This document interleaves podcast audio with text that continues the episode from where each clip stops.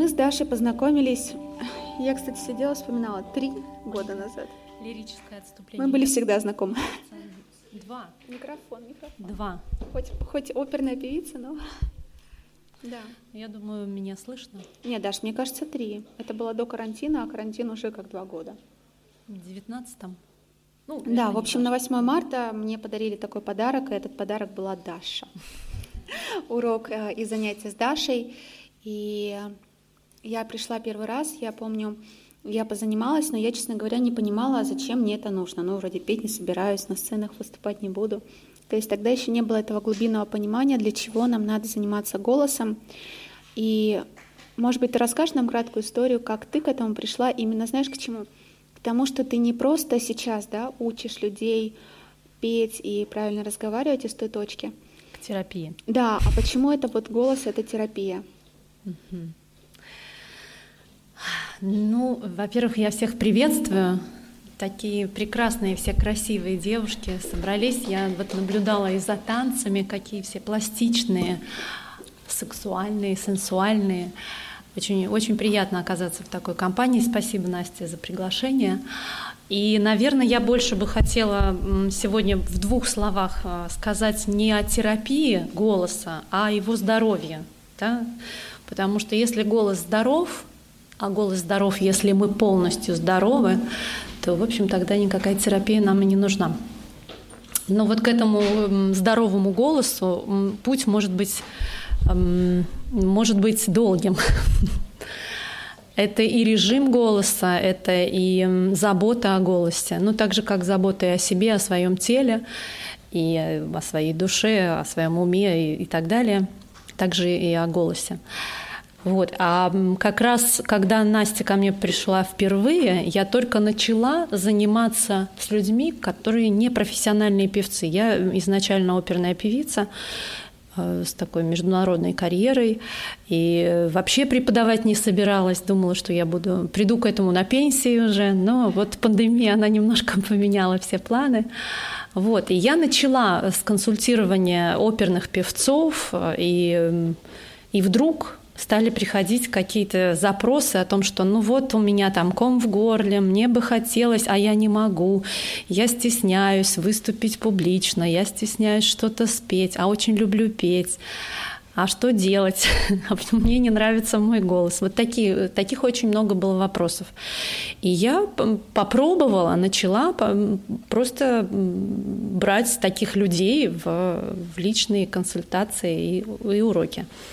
И оказалось, что вся база классического моего образования, да, и эм, классическая постановка голоса, она настолько целительна для голоса в любом его проявлении, в любом его использовании, и в речи, и в пении, и в пении в любом жанре, как оказалось потом. Потому что среди моих учеников есть певцы и оперные, и эстрадные, и джазовые, и народные, и мантры. Вот, например, поют. Нет никаких ограничений.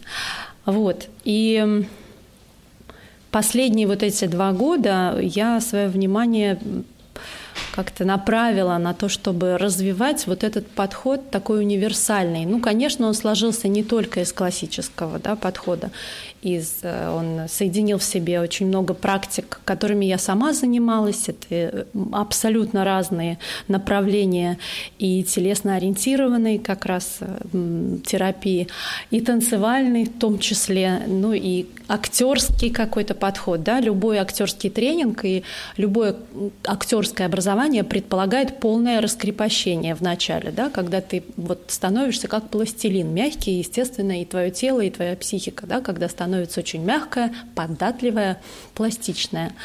Вот. И это тоже да, включилось, так сказать, в мой подход. И, конечно, много, много лет э, йоги разных направлений тоже соединились, э, и вот что-то такое родилось, такой свой, свой подход, который я назвала вокальная йога. Но опять же сейчас он немножко трансформируется, и есть такое понятие, может быть, вы слышали, мета. Это такое слово. И я вот свой подход решила назвать к голосу, к развитию и освобождению голоса мета-войс. Почему? Потому что мета — это выход за пределы возможностей, это, это какие-то наши сверхспособности. И вот мне бы хотелось развиваться в эту сторону. Как раскрыть голос вот максимально, как это в нас заложено, да? не использовать часть голоса. Как правило, мы в жизни используем только какую-то часть его, а весь голос. Вот весь, который он у нас есть, со всеми его красивыми нюансами и красками. А как вот. понять, вот я говорю своим голосом или я говорю я говорю своим голосом. Тебя слышно, да? Да, я говорю своим голосом или я говорю не своим голосом. Вот максимальный потенциал в моем голосе. А мы можем спросить, вот кто считает, что он говорит полным своим голосом? Полным своим голосом, да. Поднимите ручки. Так, один человек у нас появился. А можно мы вас попросим э, что-нибудь нам сказать? Ну, представить себя в двух словах. Привет, меня зовут очень приятно, Алена. Так. Э... Я говорю своим голосом, я его никак не меняю, он у меня всегда одинаковый. И даже когда я его слышу на записи, ну вот там видео какое-то смотрю, знаете, бывает, человек смотрит свою ну, там, какую-то запись, да, и ему не нравится свой голос mm-hmm. в там, видео, например, то у меня этого не происходит. Мне кажется, что я говорю так, так одинаково. Mm-hmm. Может быть, я ошиблась. Я вот почему э, стала да, таким смельчаком руку подняла, чтобы проверить, может быть, это не но вот э, из того, что я услышала, вы очень уверены в себе и в своем голосе, и в том, что вы звучите прекрасно. Но при этом вы три раза повторили слово «одинаково». Звучит мой голос всегда. А вы себя всегда одинаково чувствуете? У вас не бывает какое-то другое эмоциональное состояние? Бывает. А голос как звучит? Одинаково или по-другому? По-разному. Вот. Да. А бывает вам грустно, например, в какие-то моменты, наверное, тоже голос звучит по-другому, да? Поэтому, наверное, основная идея — голос не может быть одинаковым. Он очень многогранен, и он очень зависит от того, как вы себя ощущаете вот именно сейчас, в этот момент. И чем свободнее вы себя ощущаете и увереннее, тем свободнее и увереннее звучит ваш голос. Вот, наверное, так. Но это интересно, вот что только у нас одна Алена, да, уверена в том, что она на все сто использует свой голос. А что с остальными? Что вам кажется, что вот еще у нас появился? Я могу сказать, что я чувствую, что мой голос зажат очень часто. То есть я прям себя могу ловить на мысли, что я говорю не полным голосом, что я могла бы звучать по-другому. И даже ну, я время ходила на вокал, и после распевки я абсолютно по-другому слышала свой голос. И я понимаю, что как бы возможности гораздо больше существует, чем, например, я использовала в обычной жизни свой голос. Ну вот Прекрасно. Вот Алена, может быть, еще не пробовала заниматься э, вокалом, поэтому вот этой разницы пробовали. А вот когда вы распеваетесь, вы чувствуете, что есть э, разница в том, как вы звучите? Но это примерно так же, наверное, как и с танцем. Да? Одно дело, что вот вы разогрелись, размялись и начинаете танцевать, и, и все, вся амплитуда ваших движений, она будет больше, она будет ярче, гибче, да, чем если вы вот только с мороза зашли и пытаетесь что-то как-то да, ну, изобразить. Да. Да. Я не до конца понимаю что значит свой голос и не свой голос. Мне кажется, что я говорю своим голосом, но я не подняла руку, потому что я задумалась над тем, насколько да. Чужой, да. Я знаю, что я говорю, ну, в разные моменты жизни по-разному. Я могу даже там закрываться через голос, через какие-то словечки, через какой-то ну, ну, ну давай вот это сделаем. Я понимаю, что это как бы мой голос, но я типа, ну, мне сложно человеку сказать какую-то какую-то грубую вещь, и я начинаю э, уменьшительно-ласкательным тоном каким-то говорить. Я не знаю, это мой голос, не мой, но это моя манера как бы использовать мой голос.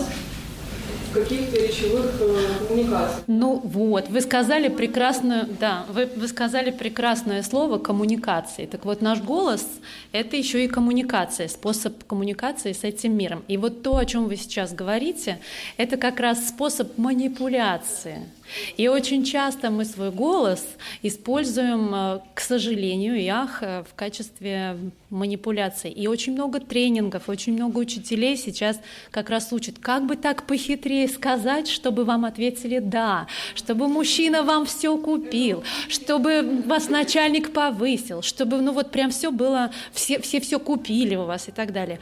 Ну вот мой подход совершенно кардинально отличается от, от э, вот, вот такого, да, способа. Объясню почему. Для меня очень важна мотивация. А для чего вы хотите научиться использовать свой голос? А, а что вы хотите своим голосом потом? Кого-то обхитрить и как-то какую-то выгоду себе получить? Или вы хотите что-то подарить этому миру? Или вы хотите поделиться чем-то искренне? Да?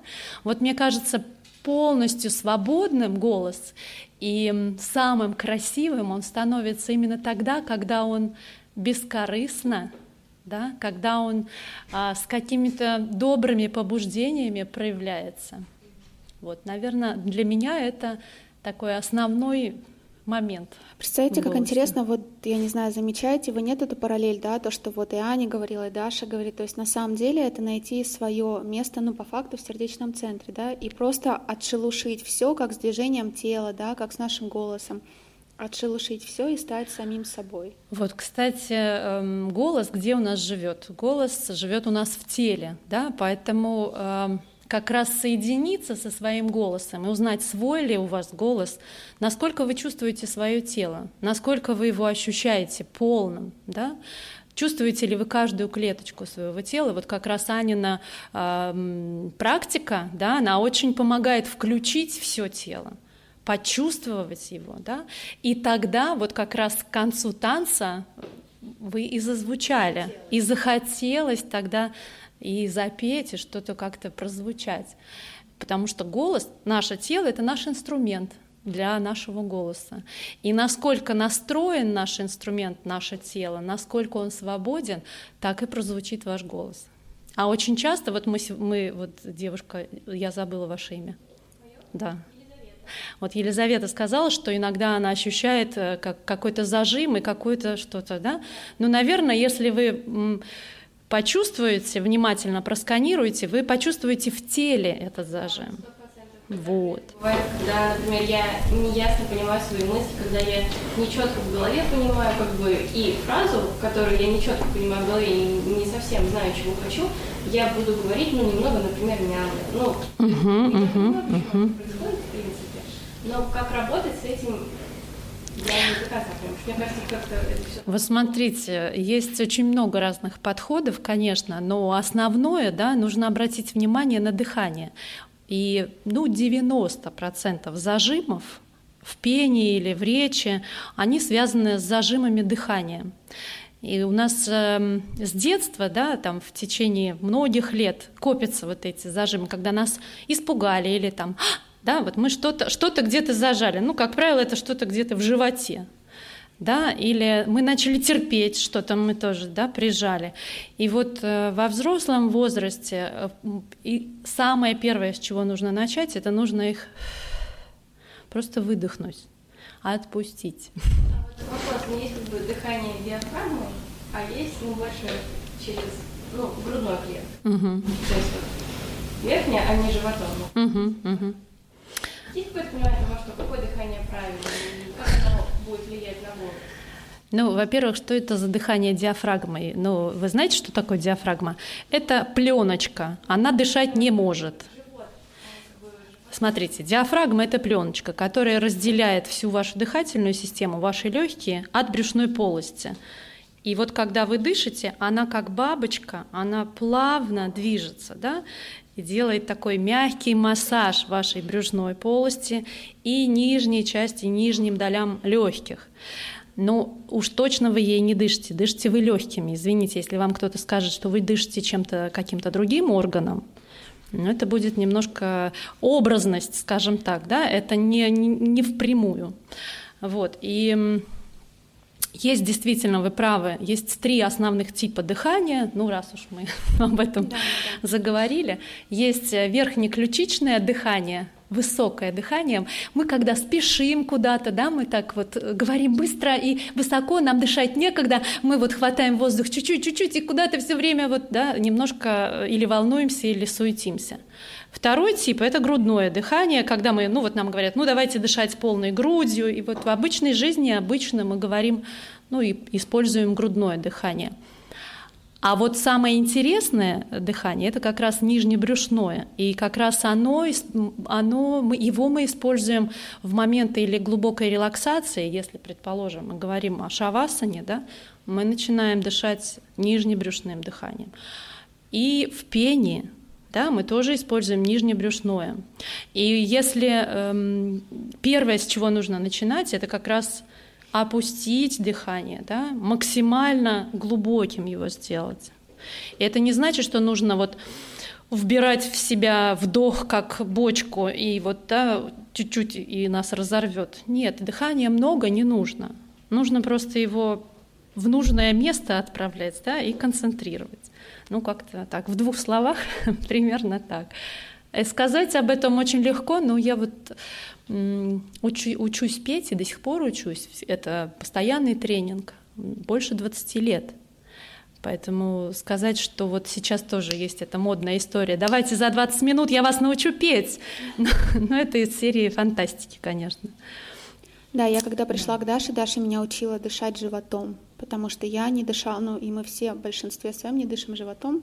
Мы есть... можем сейчас, кстати, попробовать и просто продиагностировать, а кто да. как дышит. Давайте. Да. Да, да, да. да. О, вот. да, да. да. Так вот и на на. И живот во время месячных болит отсюда же. Отсюда же, да, потому что зажимы. И вот на классах очень часто бывает, почему терапевтически, потому что, правда, я вот, у меня было так, что я несколько раз прям приходила к Даше, и через слезы мы вот это вот все доставали. Так же, как и через танец, так же, как и в кундалине. То есть прям есть какие-то такие моменты, где я вообще даже, представляете, не замечала их. То есть я даже не видела и не знала, что они есть. А вот с голосом они открылись.